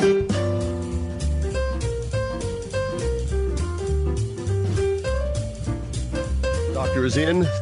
Dr. Curt Thompson is with us. He's a psychiatrist in private practice in Falls Church, Virginia. He is author of, multiple works that we love The Soul of Shame, retelling the stories we believe about ourselves. And his latest book is called The Soul of Desire Discovering the Neuroscience of Longing, Beauty, and Community. Curt, you're here today. We're always uh, happy to have you with us. But today, you're taking us to a very different track here. Okay. Yes. All right. okay, we've talked. Listen, before you go in, Curt, we've talked about AI so many times over the last six months, at least. Oh, have, you, and, have you really? And, oh, that's yeah, good. and before that, of course. But in the last six months, it just seems like it's more and more in the news cycle. Um, and uh, and you know, I try to read the uh, two papers every day. John reads a different two papers every day, and just about every day there's an AI story. Um, so it's something that people are concerned about and interested in. So from your perspective as a psychiatrist, how do you see it? Well, I mean, I, I think um, it, we I, I, think I think it's easy for us to ask that question. How do we see it? Mm-hmm. Uh, and my invitation to folks, uh, because I, am not an AI expert, um, but as I uh, had mentioned to you in uh, suggesting our topic today, uh, I got invited into this conversation uh, in a rather unusual way. Oh, do tell. Um, Uh, a few years ago, uh, there's a there is a large Christian conference gathering uh, that I really respect. It's called the Q Conference, and uh, Gabe Lyons and his folks uh, put this on every year. And it's a conference that is uh, committed to bringing together the best in Christian thought and and reflection, and trying to engage today's relevant cultural topics. And on this occasion, uh, they invited a professor of economics from the University of British Columbia, who's not a person of faith. Lovely, lovely person. And I really enjoyed this conversation. But uh, Gabe invited me to engage in a conversation with her uh, on the topic of sex robots. Come again? That's right. Okay. That's right. Sex robots. And uh, it is a thing. It has been a thing now for a while. Um, and uh, this person was uh, and, and, of course, this is all about artificial intelligence. This is all hmm. about how do we take um, a manufactured object that uh, we can program to then engage with another human being, or you know, with sexual in sexual activity.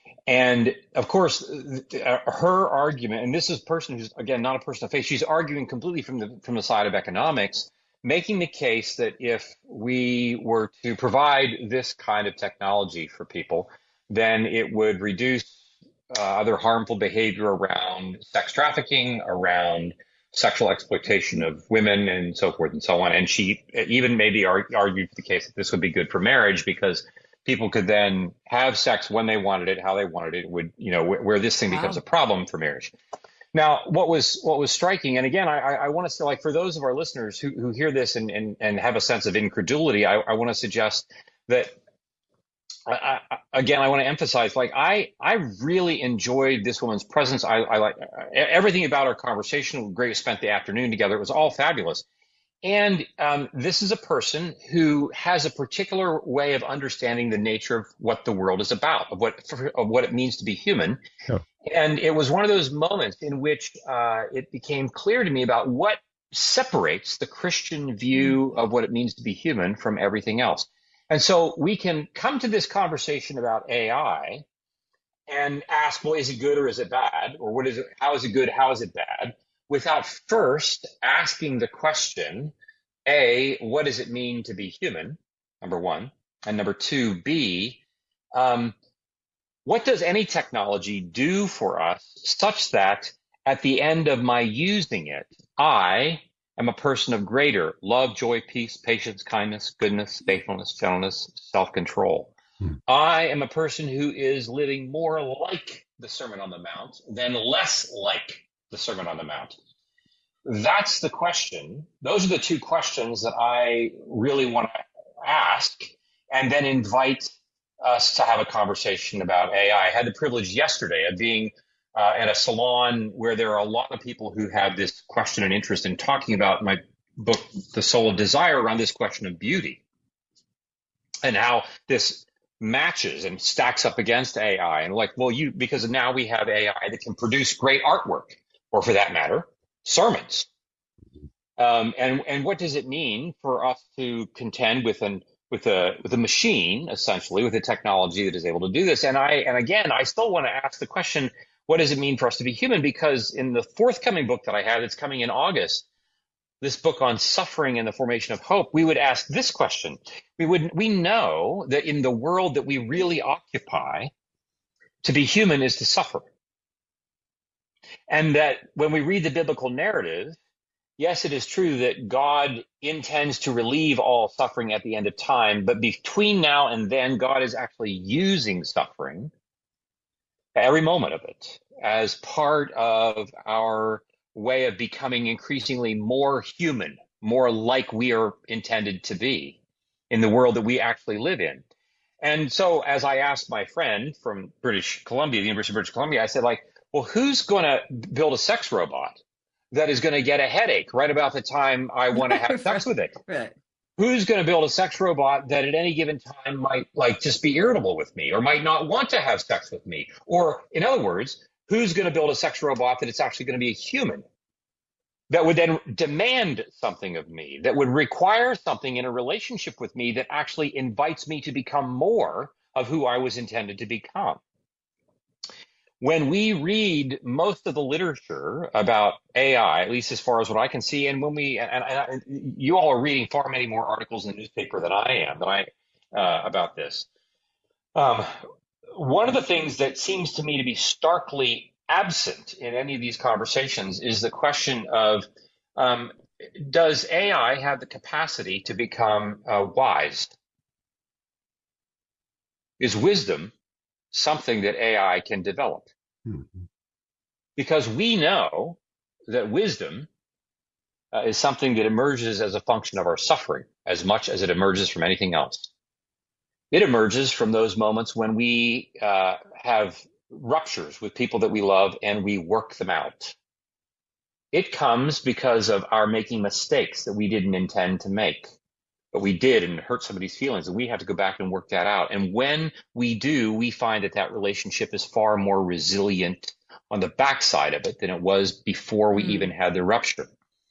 These are things that only humans engage with. These are things that we don't program machines for because the very nature of our use of technology um, nobody, like we say, the, the, technology, we may have said this in, on, on, on, this broadcast before, that technology will always uh, be designed first of all, to help make life more convenient for us.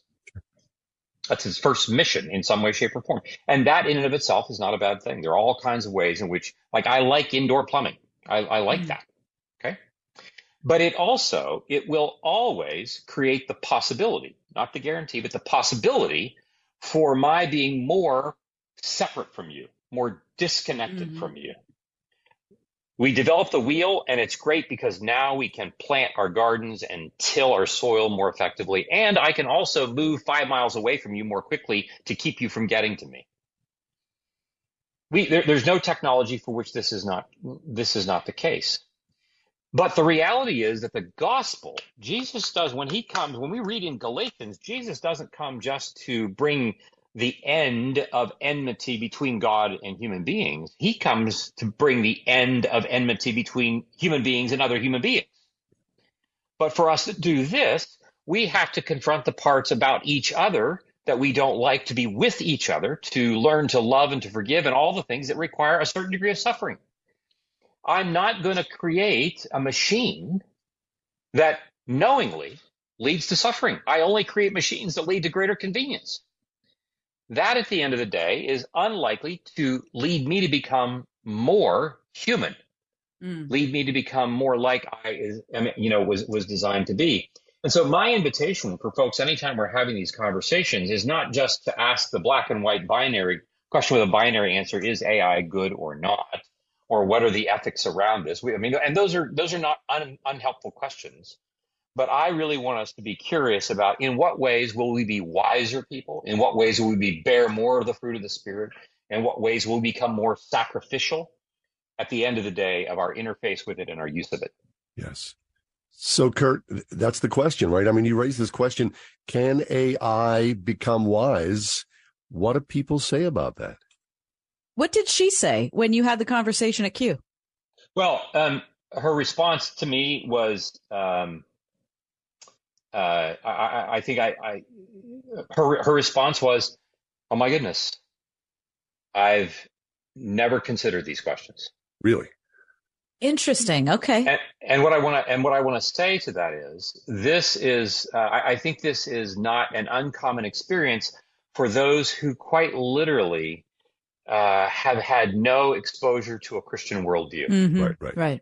Increasingly so. Is, yeah. Right. And, and that is increasingly the case, as you just right. said, John. Yeah. And so um, I think when we start asking, you know, when, when we say, can it become wise? And I say, well, uh, is can it suffer? Mm-hmm. Because if it can't suffer, I'm not sure wisdom is like in its future. Right. Uh, because all when I read the when I read the literature, when I read the articles, I hear a lot about AI being smarter. I hear a Mm-hmm. lot about AI acquiring and dispensing information. Uh, my good friend Jeff Dudiak, who's a professor of philosophy at the King's University in Edmonton, is has has is in a, he's completing a project on this notion of wisdom and this idea that philosophically, if you look at the history of the West in the last 400 years, up until a period of about 200 years ago, we were people of wisdom. Up until about 60 to 80 years ago, we were people of knowledge. And now we have become people of information. Right. Mm-hmm. And So- the correlation with that is that we are more distanced from each other and we work harder and harder to remain distant from our suffering. hmm So I would imagine, you know, if you were uh, one of the uh, creators of AI, it would be to your benefit to have people like yourself, uh, a psychiatrist, a man of wisdom, someone who's biblically trained. And would that even be a possibility that you could put uh, a sentient being with wisdom involved, especially with a Christian worldview? I mean, is that even a possibility? Is that programmable? You're saying? Yes. Well, again, I mean, who in like, you know, we, we can program things to quote unquote make mistakes. Yeah. Um, I don't know that we're very good at programming things to sin. Right. I don't know that we're uh, like, would we program things to um, randomly lose its temper? Oh, we could, but like, is anybody going to want to buy that machine? Yeah, right. right? This, the, I mean, this is the thing that that, that we would say that, that AI, you know, a, a- again promises us. It promises us a world without pain, without suffering, and as such, uh, promises us a world without our humanity, um, in many respects. And so, I, I- I think, for, you know, for the, as as we continue to uh, march forward, in many respects, this doesn't really feel all that different from the sixth chapter of Genesis. Mm. And the sixth chapter of Genesis is, uh, you know, it's, it's it's the beginning of this notion of the Nephilim come and they Mhm. take over and so forth. And this and, and this begins the march eventually to the flood, which leads then to Genesis 9, 10, and 11, and the Tower of Babel. And the Tower of Babel is all about technology. Yes, it it was all about can we build a big thing to the heavens? Can we become God Mhm. in And this God's way? response to that. Yeah. Mhm. Right. Boy, And- that's fascinating. Yeah, and so I think that um, w- what we're doing is we're we're just replaying the first, you know, eleven chapters of Genesis, uh, while we, uh, you know, live with this illusion that we are uh, advanced, uh, thoughtful creatures in the process. That's Dr. Curt Thompson. You can check out his book, The Soul of Shame, retelling the stories we believe about ourselves, and his latest, The Soul of Desire, discovering the neuroscience of longing, beauty, and community. Curt, I have not thought about AI in those terms before. I appreciate you being here today. John and Kathy, great to be with you. Thanks so much. The pleasure is always ours. Dr. Curt Thompson, you can find him easily on the web and the books as well. Dr. Curt Thompson. We'll take a quick break. It's our daily feature. Does this make sense? That's next. The world is ever changing. Fashion, automobiles, news, turn around, and the world is mm, always It's- different. Everything's changed. However, God never changes. God is eternal. Transient, yes, life is. But if you're thinking about embedding yourself in the eternal truth of God and you're a young, soon to be college student, I would say look at Grove City College. It's hard to think through these things. You know, it's hard to think through the news today. It's hard to think through issues that affect people, you know, issues of truth and justice and all, and what it means to follow Jesus and be an intellectual person in the world. Um, you need a guide. You need mentors. You need professors that care about you, um, who know you, and who are willing to speak into your life if asked. And uh, on a college campus, sometimes that type of mentorship is a hard thing to find. I'm into that. So, if you're thinking about applying to colleges in this new semester, your son, your daughter, you yourself, where do you end up? Where do you spend four years of hard earned study? We'd say Grove City College, the eternal truth of Christ.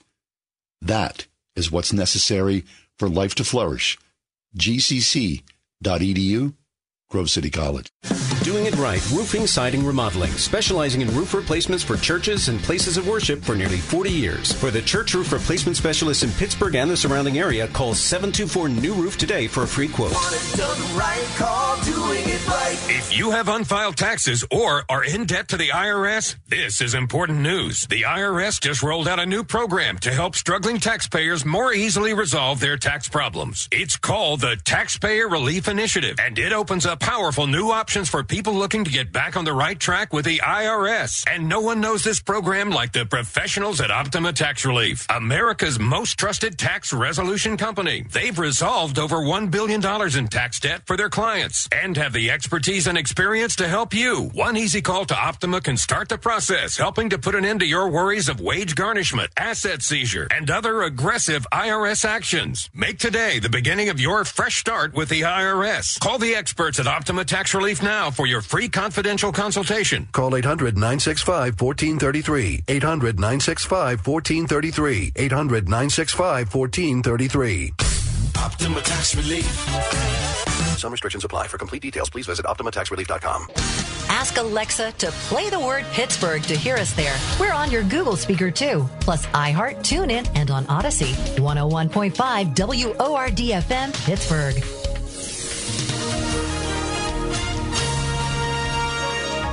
Air quality alert remains in effect for tonight. Hazy and smoky. Air quality will be unhealthy for sensitive groups. The low 55. Sunshine and patchy clouds for tomorrow. Smoke from Canadian wildfires can create reduced air quality and hazy skies tomorrow. The high 83. It'll be more humid Friday with intervals of clouds and sun, a thunderstorm in spots of the afternoon, and air quality will still be unhealthy for sensitive groups, the high 85. With your AccuWeather forecast, I'm Drew Shannon.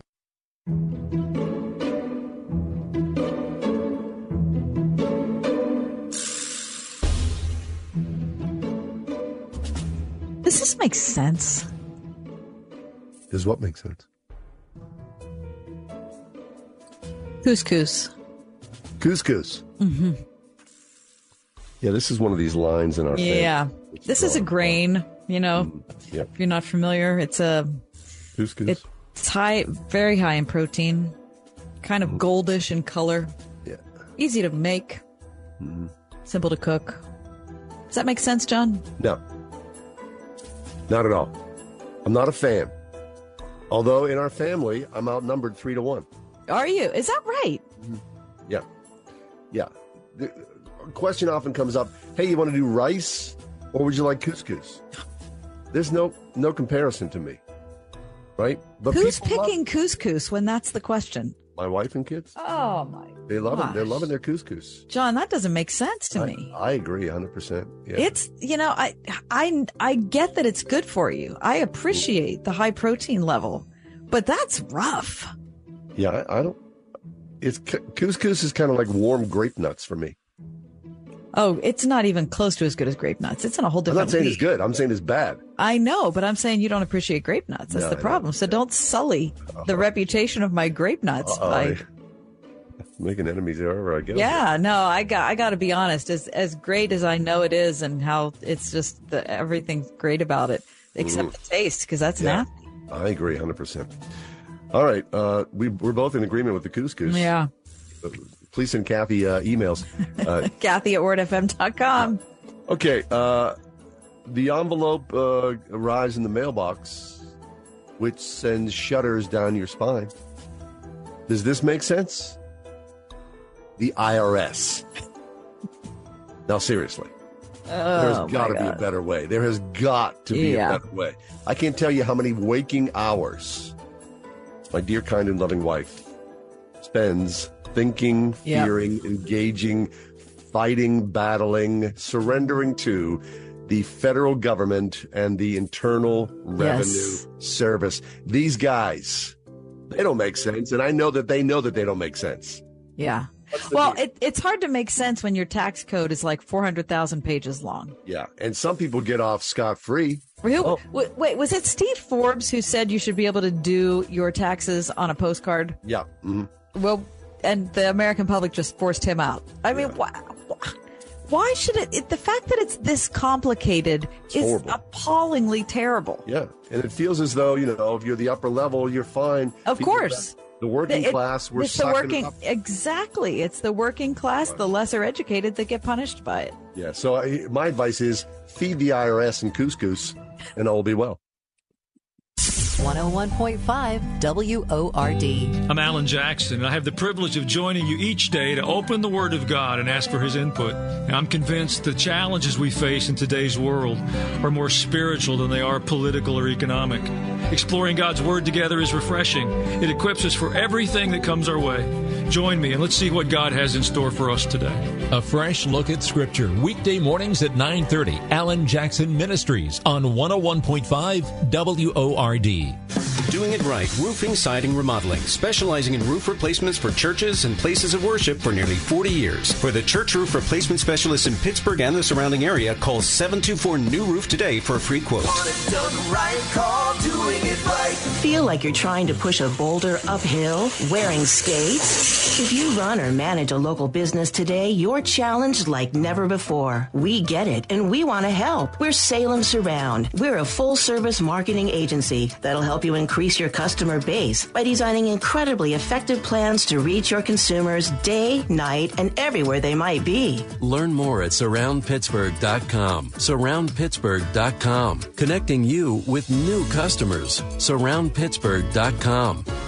If you've been praying for healing, this may be your moment.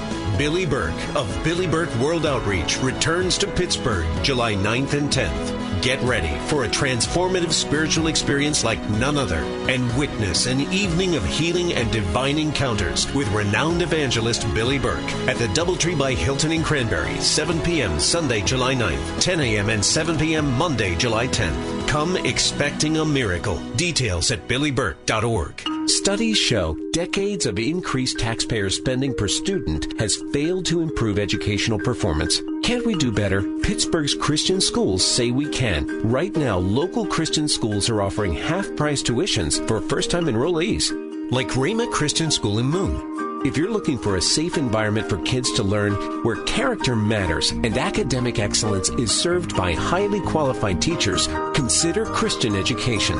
Visit wordfm.com slash tuitions. Trip to Europe. Visit all 30 Major League Baseball stadiums. Go skydiving. Okay, so you know what you want to do in retirement, but do you know how to get there? Tune into Your Retirement Blueprint with Kurt Kenodic and Ethan Lane of Accurate Solutions Group Saturdays at 10 a.m. to get answers to your retirement planning questions. Plan today so you can do the things you've always dreamt about doing in retirement. Listen every Saturday morning at 10 to Your Retirement Blueprint with Accurate Solutions Group. Investment advisory services offered through ASG Investment Management, LLC. We are everywhere. On your radio at 101.5 WORDFM Pittsburgh, at wordfm.com, the Word FM mobile app, iHeart, TuneIn, and Audacy. My uh, my oldest graduated from college finally, got himself a uh, professional position, and on that very first day of work, came downstairs all bright-eyed and bushy-tailed, looking like he was going to a frat party. and I said to him, "Hey, man, there is no beer ball on the executive suite."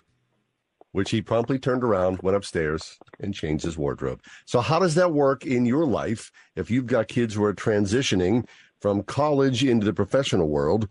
Lisa Anderson is back with us. She is the director of Boundless and Young Adults and Focus on the Family. She hosts the Boundless Show, the weekly podcast and radio show, and she's with us now. Hey, Lisa, how are things?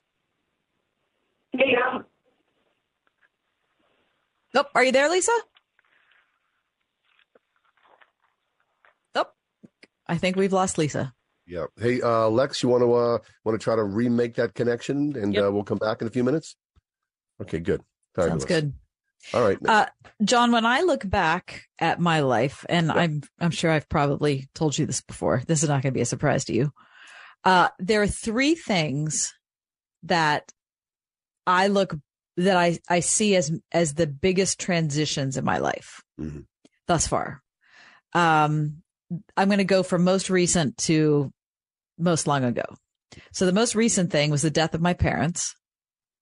Uh, the biggest transition before that was becoming a parent, having a baby. And the one before that was going from college to working. I found that very, very hard. I mean, I, it took me a good year before I could accept the fact that I was going to be doing this every day. Yeah. That's a brutal slap in the face, isn't it? It is because college does not the the schedule of college, the the lifestyle of college, the even the mindset of what you're doing is it doesn't prepare you at all for the workplace. I mean, obviously what you're learning prepares you for the workplace hopefully, but just the the lifestyle of it is not remotely similar. Mm-mm, mm-mm. I think we've got Lisa back. Hey, Lisa, can you hear us? No, we got a bad connection. That's a bad connection. No, it's too bad. Can't hear yeah, Lisa. we're sorry for that because we were looking forward to this conversation, Lisa, about uh, making that transition. Um, Lex, um, what's your advice? Uh, give me one second, and Okay. let me go ahead and try and call her back real quick. Okay. Okay. nice. All right. Yeah. Yeah. Okay. So I wonder why that is. I mean, you spend all this time, all this money, all this knowledge and experience processing through freshman, sophomore, Mhm. junior, senior. And then, you know, you're kind of left to your own devices to figure it out. Hopefully, Kath, and I, my guess is this is true. You know, your father wa- was in the corporate world. Mhm. He may might have been a mentor to say, "This is how this works. This is what you do." Yeah, Right. No, I mean, he was a mentor in a hundred different ways, but that wasn't one of them. Hmm. I mean, I think he had, I mean, he'd been working for a long time. I think he had forgotten how, what that transition was like. I mean, I, I don't know, or he just wanted to, he wanted to see me figure it out on my own as Wait, another you didn't option, show up I with guess. a note on the first day. No, I didn't. No, there's no note there. I didn't. I don't know. I uh, my oldest daughter when she was gr- when she was in her senior year of college, she took a class that's required of every senior at that school and it is I forget what the title of it is, but it's basically getting you ready for life. Mm. And they talk about setting up a bank account. They talk about Yeah, that's good. they talk about you know responsible use of credit cards they talk about what a mortgage is they talk about what what auto insurance is like or health insurance or that sort of thing that was super helpful to her she was way more prepared for a lot of those things than i was because i you know didn't have any of that. Now, I Oh, also had yeah, my yeah. parents close by who were super helpful. So it's not like I was alone on an island. But I don't know. I just, I felt like going from being a person just soaking up information in college, being able to learn and regurgitate for tests and all that sort of thing. And then all of a sudden having to, sh- and, and, I mean, I stayed up until three in the morning a lot of the time. Sure. Because if I didn't have a class until 11, I could, you know what I mean? And all of a sudden I was in a nine to five job or an 830 to 430 job. And that was just a really difficult thing for me to get used to. Yeah. Okay. Look, talk about um, the idea of having a strong work ethic, right? Because I think a lot, you know, we've been talking a lot about quiet quitting or loud quitting. The idea that, you know, someone first comes into a job, uh, you better have your act together and show up Mm-hmm. prepared to work because, you know, things will quickly pass you by. People Yep. will see that weakness in your skill set and uh, you may be out the door before you're, you're ready Yep. to be out the door. Yep. I was just talking to my daughter about this yesterday, uh, in one of, uh, one of the positions that she has, because, um, I said, you know, it's not just about doing the task that's given to you. Yeah. It's also giving the, uh, an accurate impression to your employer that you're invested. Yep. So it's not just something on your list that you check off. It's something you become. Yeah. You know, it's, it's changing, it's allowing your supervisor to trust you that you're doing the work you're supposed to be doing, that you're going to be prepared when you show up. Um, you know what I mean? Uh, that you're going to be a good team player. And that's, that can only happen by you becoming a better person. I don't know how else to say it. I don't mean it, I don't mean to be moralizing, but I just think the the better of a person you are, the more mature you are, the better of a worker you'll become. Right. And you know, and, the interesting thing is, you know, being a parent, you can say, I mean, you know, there is space in the relationship, hopefully, that you can say these things to your kid, right? Where if you're the employer and you're saying this to your young employer, that ship has already sailed, right? Oh, right, exactly. I mean, there was always a, a lot of conversation in the circles uh, uh, that I was in as a, as a young employee. Um, how useful can you be? Are you being useful? What are you bringing to the Mhm. party? Right. Right. What's what's to the table?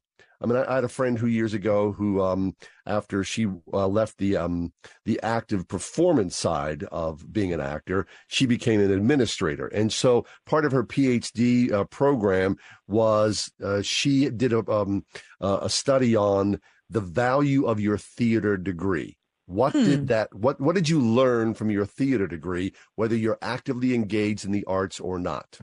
And you know, she talked to a thousand plus people, and and she printed these results. And she's a friend of mine, so I get to see a lot of these. There's a lot of that, you know, the idea of especially as a free agent, which most actors, of course, are, right? You're a free agent. So you're going from job to job to job. You better have a strong work ethic. You better come prepared. Right. You right. better be on time. You better have that text ready to go. You better be a team player. You better be without your ego. All those things that make up a good corporate employee are the same thing, you know, you talk about as a skill set for an actor. Right, right. I think we have Lisa Anderson back. Lisa, are you there?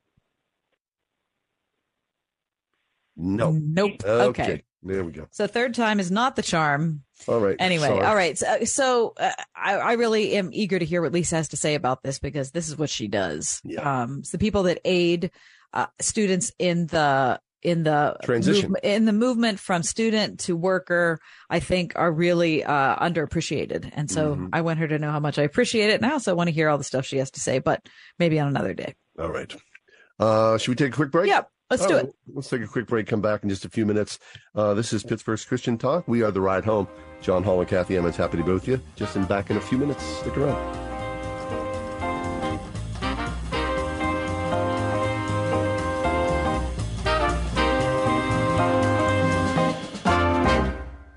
Wesley is a truck driver. I drive a truck and I love what I do. A truck driver with IRS troubles. They told me I owed them $43,000. It got really bad. Quite a few letters in the mail. They were talking uh, about wage garnishment coming after my house, my car. Yeah, they, they don't play around. I seriously thought that I was going to lose everything. One sleepless night, Wesley finally made a call to Optima Tax Relief at 2 a.m. Kind of figured I'd get a machine, but I didn't. I actually got to talk to an actual person in the middle of the night. He found just what he was looking for. Oh, they were great people. You need a team of people that know what they're doing. Optima Tax, they know what they're doing. Optima Tax Relief came through with flying colors. I saved an incredible amount of money. Happy don't even come close. I was absolutely overjoyed. Take Wesley's advice. If you're in any kind of trouble with the IRS, call Optima Tax Relief. Don't trust anybody else. Call Optima for a free consultation. Call 800 965 1433. 800 965 1433. 800 965 1433. Optima Tax Relief. Some restrictions apply. For complete details, please visit OptimaTaxRelief.com. Just when you thought it couldn't get any better, Mike Lindell with My Pillow is launching the My Pillow 2.0. When Mike invented My Pillow, it had everything you could ever want in a pillow. Now, nearly 20 years later, he's discovered a new technology that makes it even better. The My Pillow 2.0 has the patented adjustable fill of the original My Pillow, and now has a brand new fabric that is made with a temperature regulating thread. The My Pillow 2.0 is the softest, smoothest, coolest pillow you'll ever own. Hey, this is John Hall. For my exclusive listeners, the My Pillow 2.0 is buy one get one free with promo code WORD. My Pillow 2.0 temperature regulating technology is 100% made in the USA and comes with a 10-year warranty and a 60-day money-back guarantee. Just go to mypillow.com, click on the radio listener square to the buy one get one free offer. Just when you thought My Pillow couldn't get any better, My Pillow 2.0 gives you the best pillow ever. Enter promo code WORD or call 800 391 0954 to get your My Pillow 2.0s now. Uncle Ryan has challenged us to explain in our own words why our direct lender advantage is awesome for Word FM listeners who want to buy a new home or do a cash out refinance. Challenge accepted did. Let's say you come to us for an ice cold lemonade. Best on the block, baby. Now, luckily, we've got our own lemons from the lemon tree in our backyard. There's no trips to the grocery store. No middleman. Which means no paying extra to the middleman. No added time going back and forth with grocery lemon person. And most importantly, we're using our own lemons, so we can often charge you less than good old Johnny boy down the street. Doesn't Johnny know this is our street? We are United Faith Mortgage. Our direct lender advantage often allows us to move faster. And because we're using our own money within our own walls, we can often get you a better rate, which can save you monthly and lifelong money. UnitedFaithMortgage.com. United Mortgage Corp, Melville, New York. NMLS number 1330. Pennsylvania Department of Banking and Securities. Mortgage lender license 22672. If you're fortunate to live within a walking distance of a public basketball court. It is a cauldron of great drama and characters. There are always excitement and stories and deep and hard rivalries between people in the neighborhood. I remember living in New York City and all the way up and down Manhattan. I mean, hundreds and hundreds, if not a thousand or more public basketball courts and it felt like there was always a game on. And if there was a game on, you knew the neighborhood favorites. And if you knew the neighborhood favorites, there was always hubbubs and a lot of smack talk between all those different individuals. There's nothing like it. Now, there's something happening right now where all of us can vote for our favorite local basketball court because if we do so correctly, we can encourage and engage and really bring an upgrade to what's happening in public basketball courts here locally. Kath, you got deeper details, yeah? Every court has a story um, this is a really cool program. Um, this is uh, sponsored by Project Backboard, the Langston Galloway Foundation, Five Star Basketball and Local Hoops. In June, that's this month, um, they're picking one court across the U.S. to receive a full renovation, which would include crack repair, patch fill, resurfacing, color coding, backboards, rims as needed. Um, and you have four options. Uh, there's one in Brooklyn. There's one in New York, New York, one in Kansas City, Kansas, and one right here in Pittsburgh. And there is a video of why you should vote for each one of these courts available at everycourt.local-hoops.com. That's really? everycourt.local hoops.com and the Clay McCluskey video, which talks about his favorite home court in the North Side is beautiful. Um, it is just, it'll, it's, it's touching. It's motivational. It's a lot of different things. And you can go on there and talk about, or not talk about, you can indicate which court story is your favorite. Pittsburgh is in the lead, uh, right now, but it's really close. And today is the last day to vote. Only six hours remaining. Really? So uh, this is an initiative, and it's uh, it's by this organization. What would you call the organization? Yeah. Well, there are several different organizations. Um, hold on. Now my uh, my browser just quit on me. Every court um, has a story. Yeah, every court has a story, and it's sponsored by four different organizations that are going to put their money where their mouth is. Uh, Five Star Basketball, Project Backboard, and Local Hoops. Um, and I just looked at the results and Pittsburgh and Brooklyn are neck and neck. In, like there's a hundred votes between the two. So if you want to get on and vote for the local, uh, North Side court to get what it deserves, which is a full resurface and full renovation, go to everycourt.local dash hoops dot com. That's yes. everycourt.local dash hoops dot com. All right. Yeah, and look, you can see Clay McCluskey's video there. You can watch, um, he got next, which is the Brooklyn, New York version, Matt Kleineman from Kansas City and Tyrone Moultrie from New York. Very nice. Um, talk about your basketball skills. My basketball school. I'm so glad you asked, John. I, I am a really terrible basketball player. Mm-hmm. Yeah. Like astoundingly bad, really. Well, you probably didn't have an opportunity to play a Oh no, I mean I played a lot when I was a kid. Not I didn't have a hoop in my uh, backyard, mm-hmm. but we certainly had one at school. And every single time we chose teams, I was picked last. Mm-hmm. That's always a tough psychological hurdle to get over. Yeah, and it wasn't just like first and second grade, and then by the time I got to fourth and fifth, I was better. I mean, yeah. it just continued on. Mm-hmm. Oh yeah. Sue Dell was always chosen first. Sue Dell. Mm. Sue Dell and Terry Verbanek. They were the ones who always were picked first. And I was always, always envy, always envied them both. Yeah. I did not play basketball on a team in high school. Uh, uh, one of the uh, stars of our of our high school team, uh, a buddy of mine by the name of Ricky Bonds, and uh, Ricky would say to me, "John, I'm going to make you a basketball star. I'm going to be your personal, you know, personal mentor here." And you know, we'd work and work and work. Finally, one day he'd say, no, just don't have it, Johnny. so as hard as he was going to try, it wasn't yeah. going to pan out. No, I, I had great expectations because I had, you know, confidence in Ricky. I saw that guy. I thought, oh, he's going to give me what he's got. Oh, but, you know, oh. ten thousand hours or so. Of course, yeah. it was far less than ten thousand hours. I just didn't have it in me to be the basketball star. That's all. I, I think for you know, you're, you're born with a certain physical set, and uh, you can improve from there or not. Right?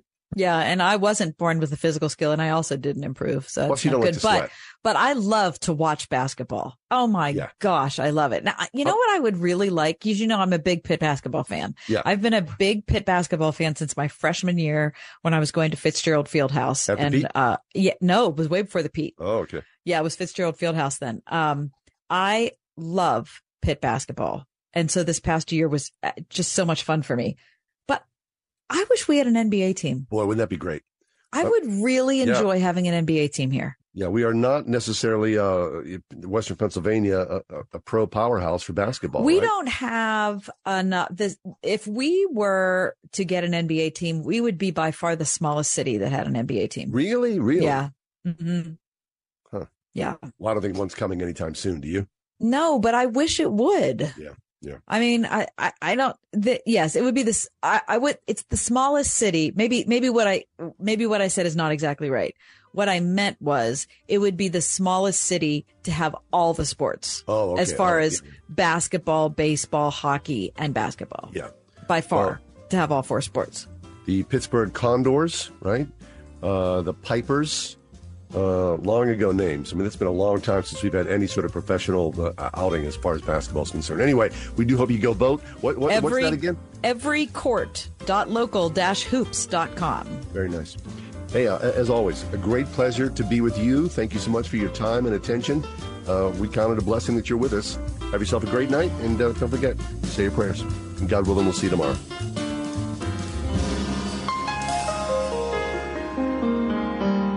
The Ride Home with John and Kathy, a production of Salem Media Group.